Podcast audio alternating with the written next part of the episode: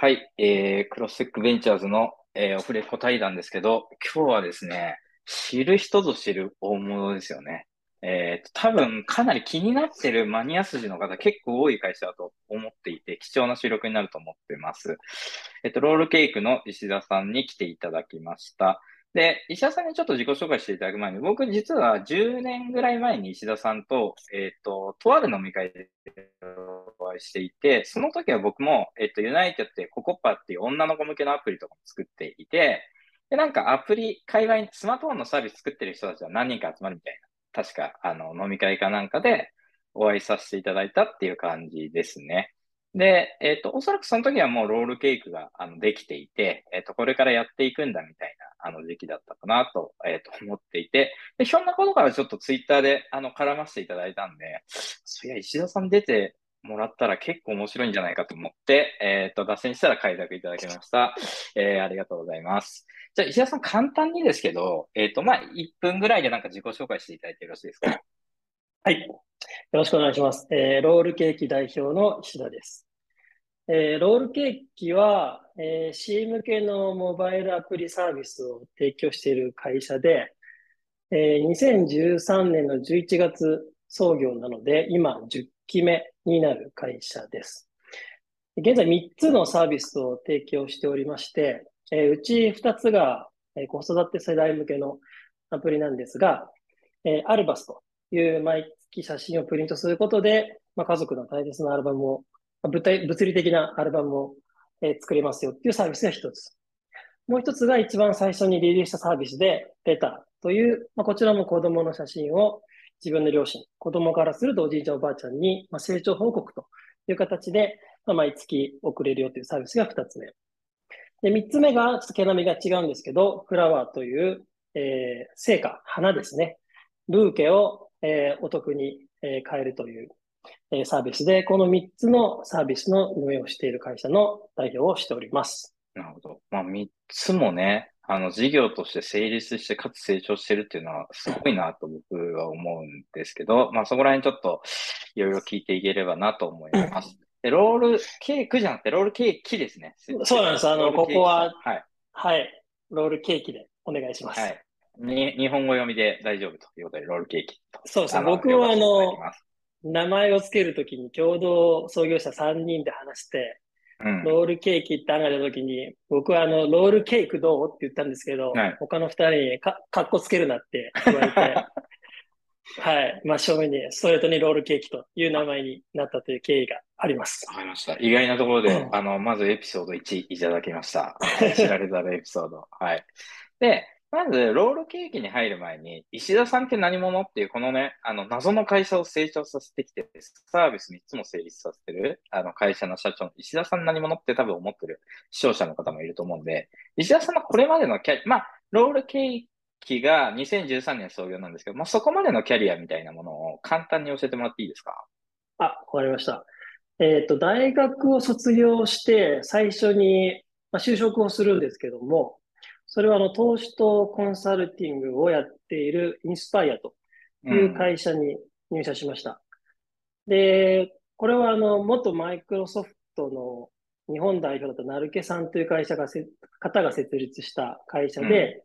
うん、自分はあのコンサルティングの部門にいたんですけども、まあ、大企業、主にテレビ局とか通信会社向けに、まあ、新規事業の立案を、立案をお手伝いしますよというようなことを3年ほどやってました。その後、ちょっと半年間ぐらい 空白期間があるんですけど、まあ、そちらの会社の代表の方と本を書いたりして、半年間ぐらい、ちょっと充電期間を経て、ちょっとお金がなくなってきたんで転職しようということで、えー、クックパッドに、えー、そこで入社をします。クックパッドはだいたい5年ぐらいいたんですが、まあ、主に8割ぐらいはここでも新規サービス、新規事業の立ち上げというのをずっとやっておりまして、まあ、その中でいろいろネタが出てくる中で、まあ、ロールケーキの、えー、創業につながるというような流れです。なるほど。でロールケーキ自体は、えっと、私の理解で最初はクックパッド100%子会社からスタート、あの、したという理解なんですけど、えっと、基本的には、えっと、設立してから、えっと、ちょっとエピソードを語っていただくんですけど、MBO をその後、えっと、されていて、基本、秋田さん時代に作られて、秋田さん時代に MB をしたって感じだったんでしたっけ、当時。えっ、と、実際に子会社として作られたのは秋田さん時代。で、うん秋田さん時代に部分的に MBO をして、なるほど、なるほど。株の過半数超をうん一旦買い取りをさせてもらって、その後あの経営体制が変化する中で、あのクックパッドのあのポートフォリオの整理の一環として100%すべて買い戻すという形2段階のどになります。はい。わかりました。まあ、そういう意味だと、えっ、と、そこら辺まず深掘って聞きたいんですけど、まずどういう、まあ、石田さんがクックパッドの社員で、えっ、と、活躍されていて、どういう経緯でまず子会社を作ろうっていう流れになり、えっ、と、ハーフ MBO をし、まあ、フル MBO になったっていうのは多分前者の方針みたいなのあったと思うんですけど、まあ、なんか秋田さんとのやりとりとか、まあ、会社作って、ある程度自分も資本入れてやりたいんだみたいな流れみたいなちょっと教えてもらってもいいですか？はい。えっと、まず、子会社化になった経緯は、ロールケーキで一番最初に出した、まあ、レターというサービスがあるんですけど、これを、まあ、社内、社内での新規事業案として出してたんですが、うん。えーまあ、リリースの OK が出なかったんですよね。ここは最後までこれがいけるかどうかの意見が、えっと、まあ、自分たちと、まあ、意思決定層が合わなくて、うんその時に、だったらもう、その共同創業するメンバーと、退職して自分たちでやっちゃおうかっていう話になりまして、うん実はあの本当は退職して自分たちで会社を立ち上げる予定だったんですけども、うん。まあそういう話をする中で、まあ秋田さんから、まあそんなことを言わずに、じゃあまず子会社としてやってみたらと。うん。ただまあ僕らも自分たちでやるつもりだったので、まあその意思を伝えたところ、ある程度形になったところでまあ MBO をするというオプションも前提の上で、まあ子会社化でまずお金を出してあげるよというあのオファーをいただいたので、うん。じゃあその形でチャレンジしてみようかっていうのがまあ子会社化の経緯ですね。なるほど。はい。その後、えーまあ、レターが一定、あの、キャッシュを稼げるようになってきた段階で、僕らとしてもやっていけるかなというタイミングで、まあ、元々の約束ですが、ということで、あの、一定の株式の買い取りをさせていただいたっていう経緯なんで、まあ、もともと MBO 前提で話はさせてもらっていたっていう形にはなります。なるほど、なるほど。そういう意味だと、えっと、日本のインターネット業界の歴史で歴史でいくと、インテリジェンスの子会社からサイバーエージェントってスタートして、まあ、宇野さんとしては藤田さんね、後で株買い戻していいからみたいな約束でやらせたみたいな、あの、エピソードが本とかに出てくるんですけど、まあ、それとちょっと近いのかもしれないですね。まあ、お互いの信用関係の中でそういう約束があって、あの、起業したみたいな、あの、感じだったって感じですね。そういう。そうですね。完全に信用の中で、そういう形で進めさせてもらいました。うん。そこはじゃあ、なんか、ハーフ MBO していいよみたいなのは、基本レターが軌道に乗ったのを見たからって感じだったんですか？トリガーとしては、当時。まあ僕らの方から言って、あの、提案というか、そのタイミングでっていうお話をさせていただいたんで、うん。クックパッド側としては、まあ約束通りしたいと言うんだったら応じようというようなうん意思。決定だったのかなとは思います。なるほど。その後に、まあ、クックパッドグループ自体の、えっ、と、ほまあ、経営体制も方針も変わる中ででいくと、まあ、それもあれですか。まあ、方針も変わってきたし、グループの戦略も変わったんで、だったら、あの、全部どうですかっていうのは石田さんの方から提案した感じだったんですか？当時。そうですね。ちょっとここはやっぱりその信用と、あの実態の難しさのバランスのところだと思うんですけど、僕はもともとまあ100%買いたかったんですけど、うん。まあクックパッドとしても、その、まだポートフォリオを組もうとしている段階では、まあ、全てちょっと売るのはっていう、やっぱりそこの比率のバランスに関しては、いろいろとやりとりがあって、本当は買いたか、買い戻したかったんだけど、買い戻せないという状態ではありました、正直。うん。その後、まあ僕としてはラッキーだったんですけども、方針が変わったおかげで、残りの買い戻しもスムーズに進んだっていう経緯なので、ちょっなるほど。と美談だけでは終わらないところが正直あります。わかりました。はいまあまあ、そういう意味だとね、あの、おっしゃる通り、あの、ロール系機にとっては、あの、結果、いい流れが、あの、できたって感じだったのかなと思います。うんちなみに、100% MBO されたのが、えっと、2000何年なんですか？2016年だと思います。ます。2016年の5月とかそれぐらいだった。創業から2年半ぐらいはあのかかったっていう感じですね。そうですね。うん。なるほど、なるほど。よくわかりました。ありがとうございます。ちなみにあれですか？あの、秋田さんとかとは今も交流はあるもんなんですか？秋田さんとはほとんど、あの、今は交流はなくて、なるほど。クックパッド時代ですと、まあ、あの、もともと担当役員やっていて、もみんなのウェディングの社長をやられていた石渡さんという方が、うん。うん。いまだに社外取締役として一緒にやっていただいてるっていう、ね、ああ、そうなんですね。石渡さん。はい、なるほど、なるほど。はい、サッカー好きの石渡さんです、ね、そうです、そうです。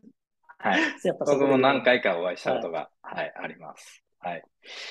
で、えっ、と、その後、まあ、ここから先がなぜね、あの、マニア筋にロールケーキが、あのー、注目され、いや、ちなみに僕、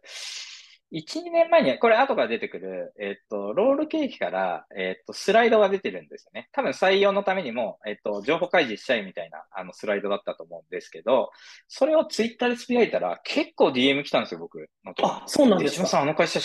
手島さん、あの会社知ってんすか？みたいな。なんでこんなの、あの、伸びてんすか、うん、調達なしで。いや、僕全く知らないです、みたいな。いや、石田さんは昔お会いしたことはあります、みたいな。返信をしたんですけど、なので、結構マニア筋の、あのー、人たち、まあ、特に経営者層が注目してる人、実は密かに多そうなんですけど、えっと、今まで完全、まあ、あの、自己資本経営。えっ、ー、と、そこはなんか細かい、えっ、ー、と、配分とかちょっとわかんないですけど、少なくともなんか外部のステークホルダーとか入ってないっていう前提なんですけど、これはなんか、えっ、ー、と、なんかこだわってそうなってきたのか、まあ、結果としてそうなってるみたいなことですと、どっちに近いですか、うん、ちょっと両方ありまして、うん。一つが、まあ、自己資金。最初の、うんえーまあ、資本金から生み出されるキャッシュフローの再投資で、これまで賄えてしまったっていう、そうなってるっていう部分と、うん、当然、あの、調達の議論とか今までしたこともあるんですけど、うん、結構その、数字との向き合い方、いわゆるその予実管理っていうものに対して、どう向き合うかっていうところをずっと悩んでいて、やはりその調達するっていうことは、外部の投資家の方にリターンを出すために、ある程度その経営目標、数字面にコミットをして、そこに合わせていくっていう、まあ、活動が必要になっていくと思うんですけど、うんうん、どうしてもその活動自体があまりこう企業の企業活動に本質的にプラスの影響があるかどうかっていうところがやっぱり自信が持てない。うん、どうしてもその数字ってやっぱりすごくこう、引力が強いというか、うん、手段と目的がすり替わる一番の原因だと思っているので、うん、そこをまず是として経営をしていくっていうことに対する考え方が固まりきってないというのがあって、まだ外部調達を実施してないっていう、まあ、こだわりというか、まだその、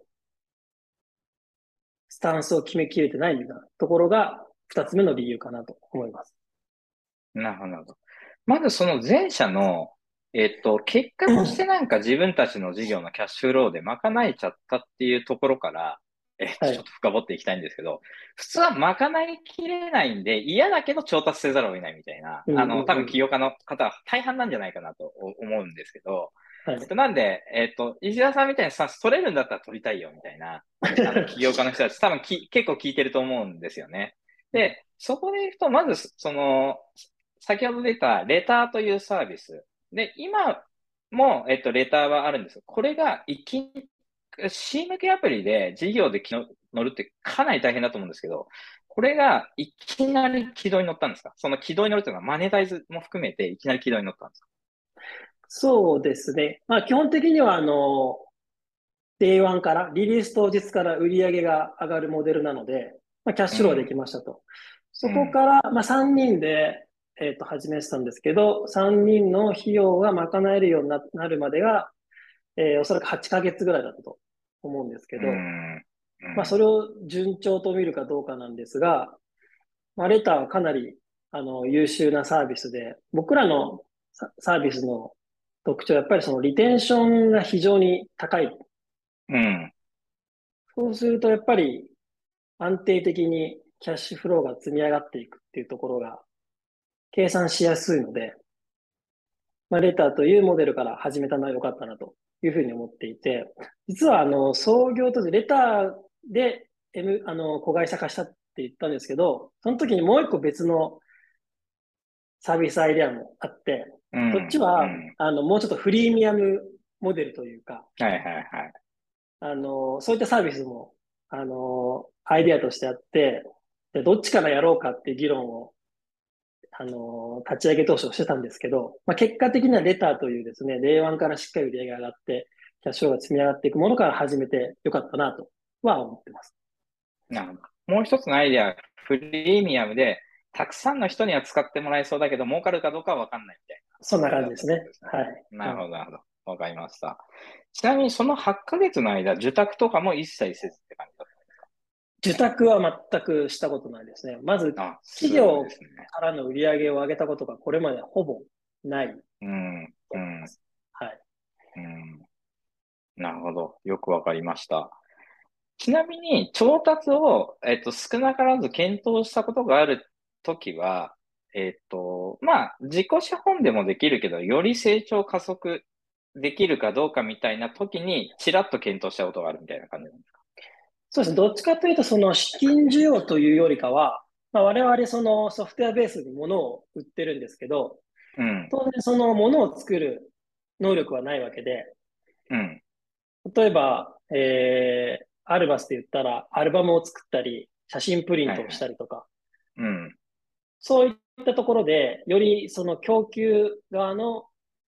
パートナーと結びつきを強めるという意味で検討したことはあるという感じですね。はい。まあ、垂直統合できないかみたいなのを検討したことがあるってことです、ね、おっしゃるとおります。はい。わかりました。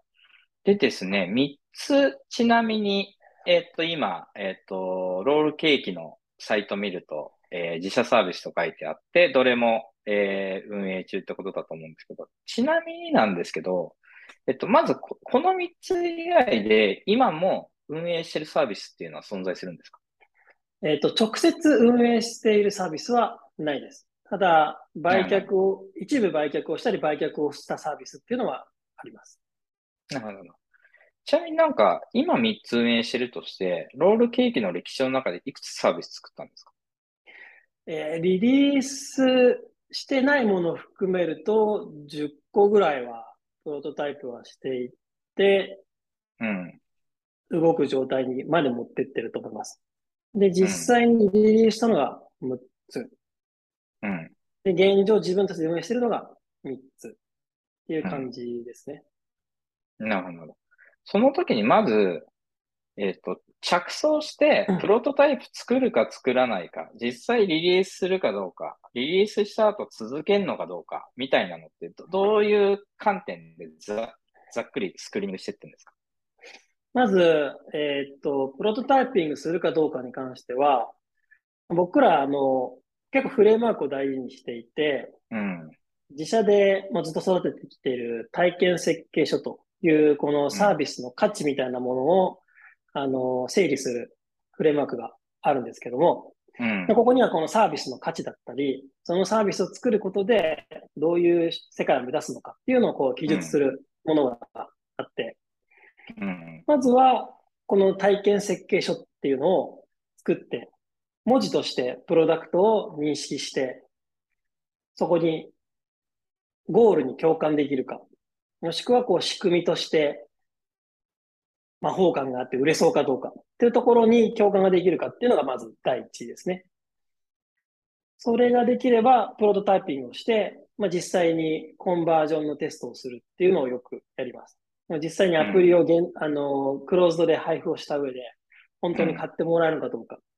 うん、お金を払ってもらうのかどうかっていうテストをします。うん、で、このコンバージョンが良ければ製品化に向けてリリース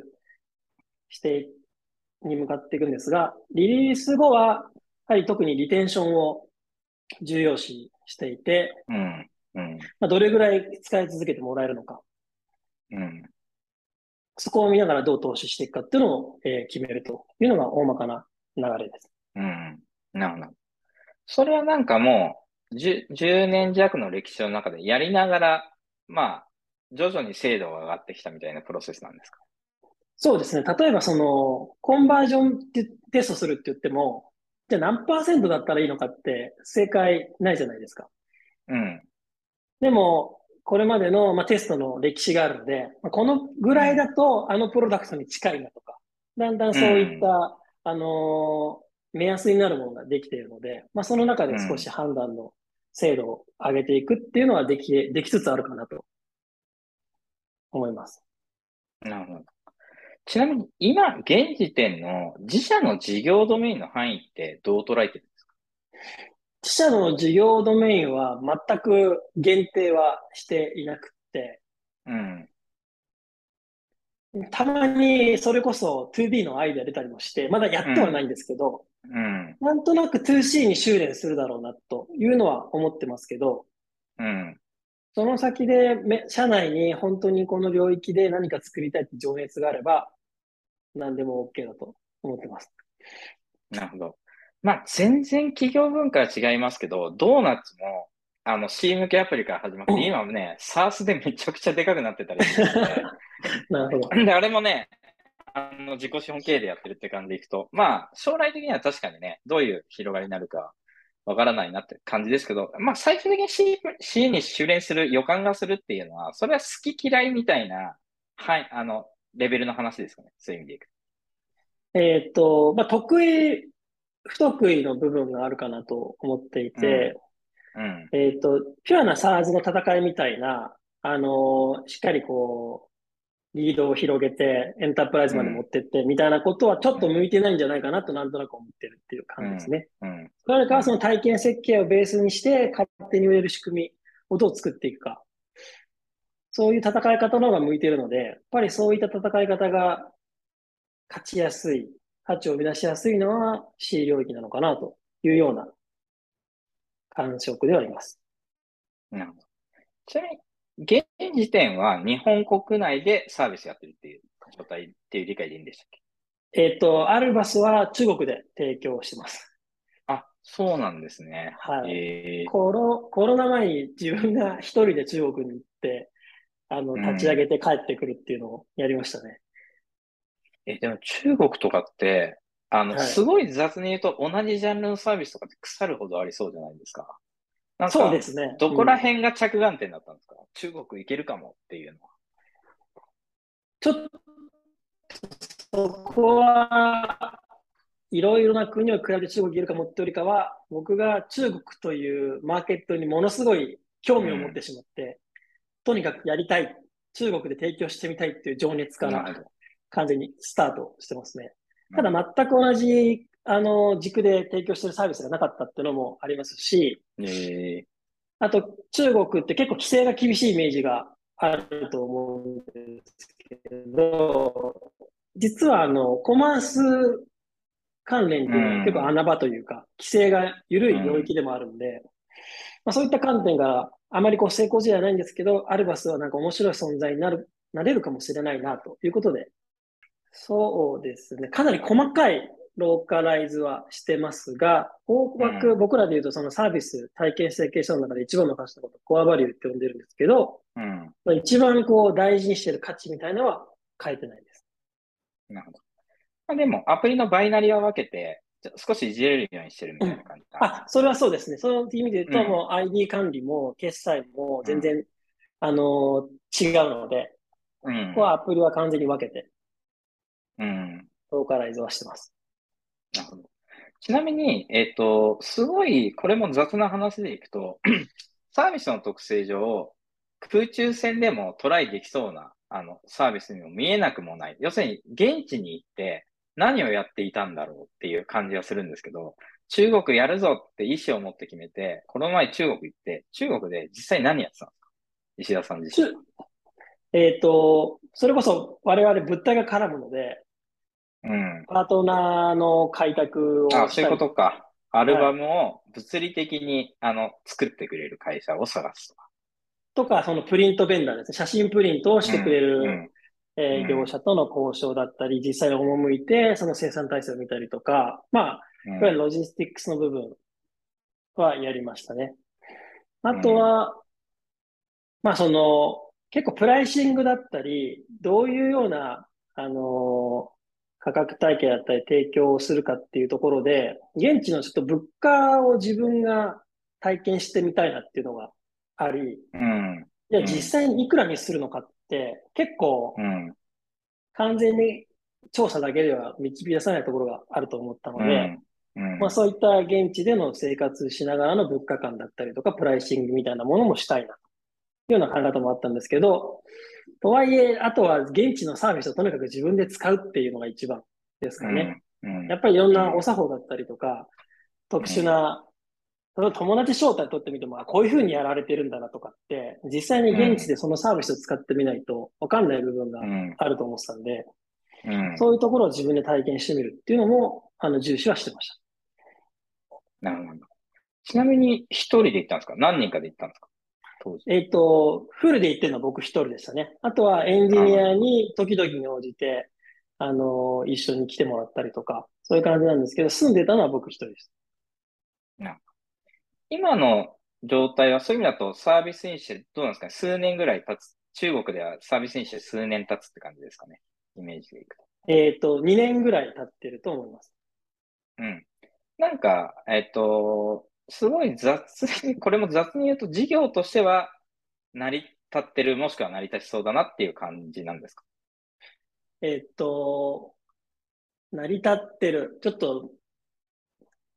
LINE の考え方が難しいんですけど、満足いく状態には全くなってません。ただ、うん、あの、僕らが大にしてる継続という意味で言うと、日本と同じぐらいの、うん、あの、KPI が出ているので、うん。そういう意味では一定のフィットはあるだろうと。なるほど。まあ、やりようはある状態って感じですね。そういう意味でそうですね。ただまだ爆発させるキーが見つかってないっていう感じですね。うん、なるほど。わかりました。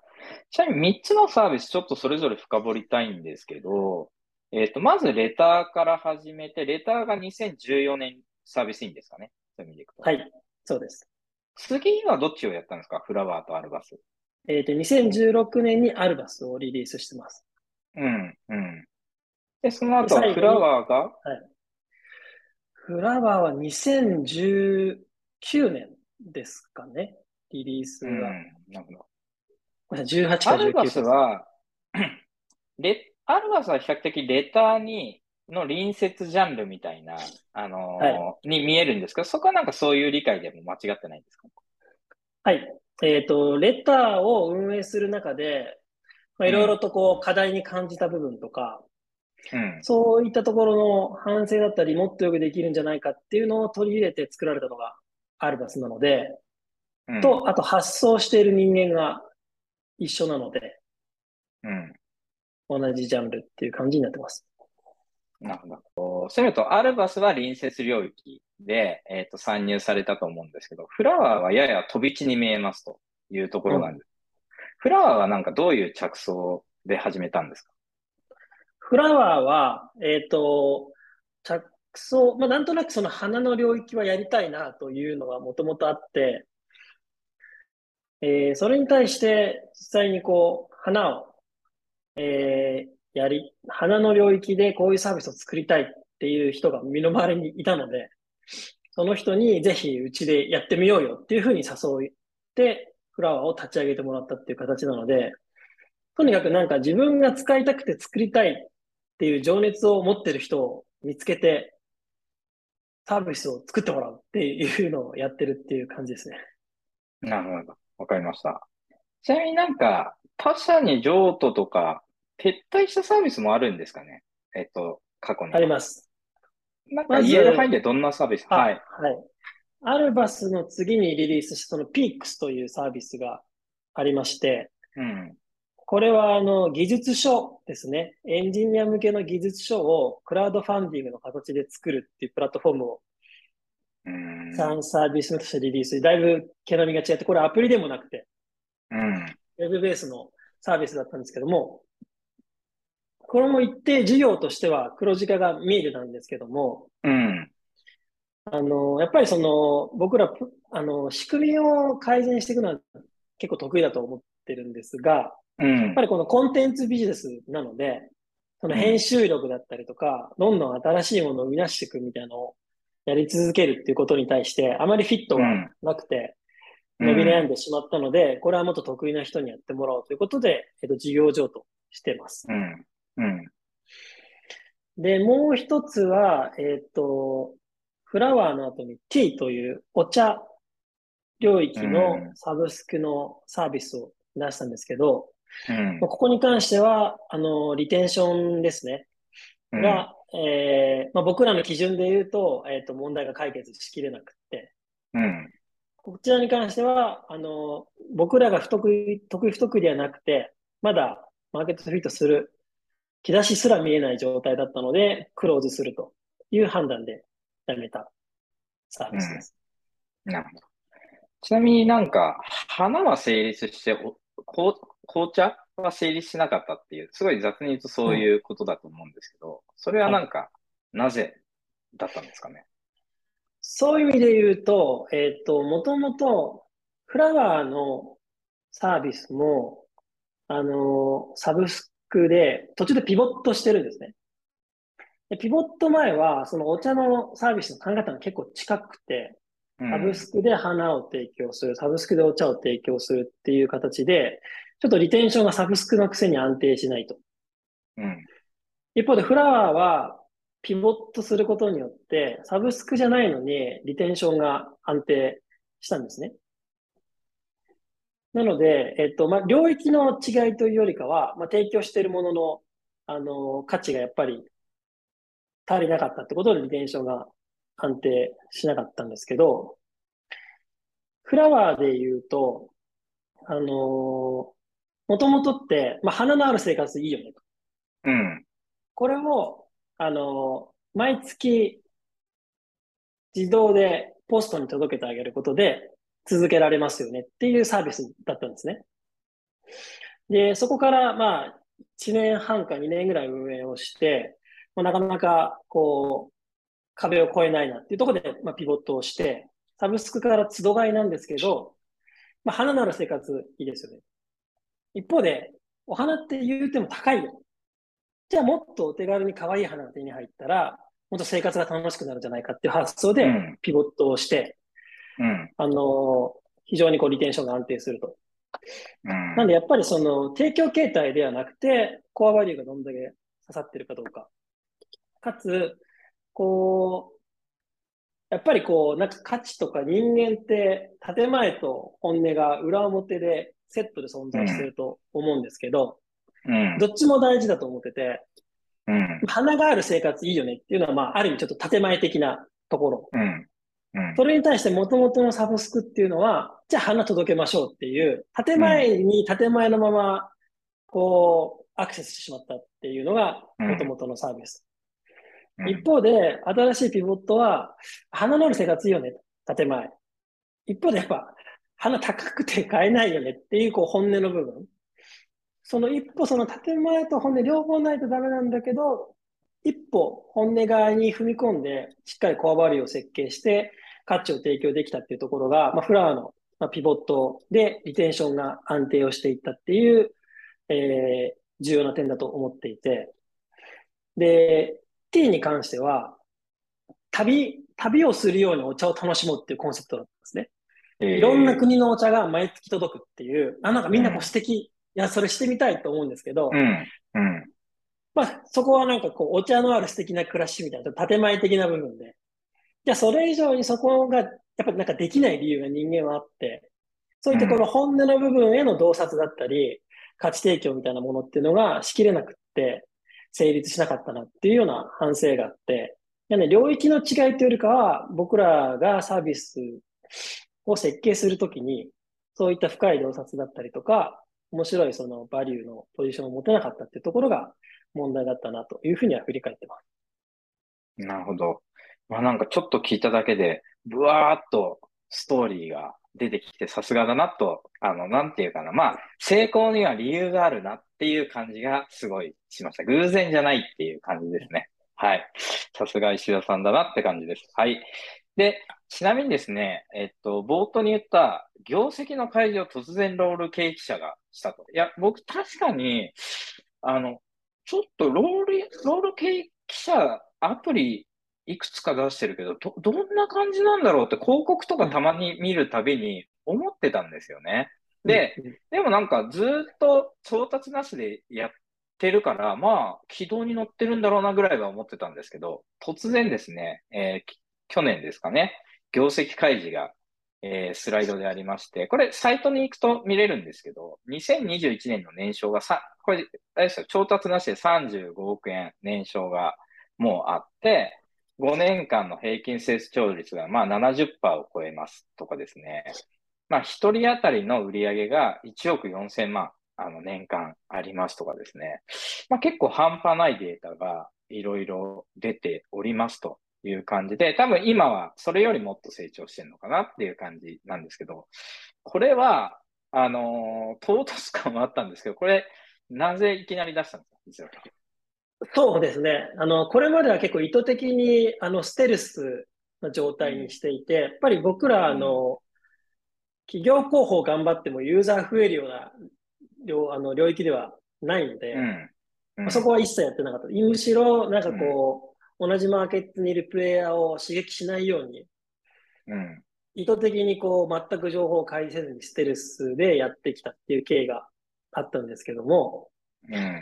まあ、突然、あの、採用目的で数字を開示しました。っていうのも、その、もう、事業の状態を隠すのも無理になってきて、そのステルスの効果もそんなになくなってきたっていうところと、うん、うん、まあ、あとその採用に関してもこれまでリファラルで、あの、困ってなかったんですけども、うん。うん。まあ、リファラルだけ続けていくと結構その出身の企業体が限られている状態になってきて、はいはいはいうんうん、それはそれであまり健全ではないし、いろんな発想でいろんな事業を作っていきたいと思ってる会社なので、うん、しっかりとオープンに興味を持ってもらう人を募集しようという点で、突然、あの、いろいろ数字をオープンにしてみました。なるほど。わかりました。ちなみに採用効果どうだったんですか？採用効果はめちゃくちゃあってですね、えー、あの後ポジション10以上オープンしたと思うんですけど、うん、今サイト見ていただけるとほぼないくなってきてると思うんで。確かに。4ポジションしかないですね、今。はい。かなり効果はありました。あ、儲かってんだ、みたいな ふうに思っていただけた、まあ、安心感があったってことですよね、きっと。はいうん、なるほど。わかりました。ありがとうございます。ちなみに今4ポジション、iOS エンジニア、サーバーサイドエンジニア、ホーム、オープンポジションっていう、まあ、オープン、だ厳密に言うと3つですね、書いてあるんで、ぜひね、えー、我こそはって人はサイトまずちょっと見ていただいて、応募していただけたらなと思っています。じゃあ、あの、前半戦、はい。前半戦はですね、えっ、ー、と、石田さんの過去とロールケーキの過去。まあ、今までの話をちょっとさせていただきましたと。で、ちょっと後半戦は未来の話とか、組織の話とかをちょっと中心にしていただければなと思っています。じゃあ前半戦石田さんありがとうございました。ありがとうございました。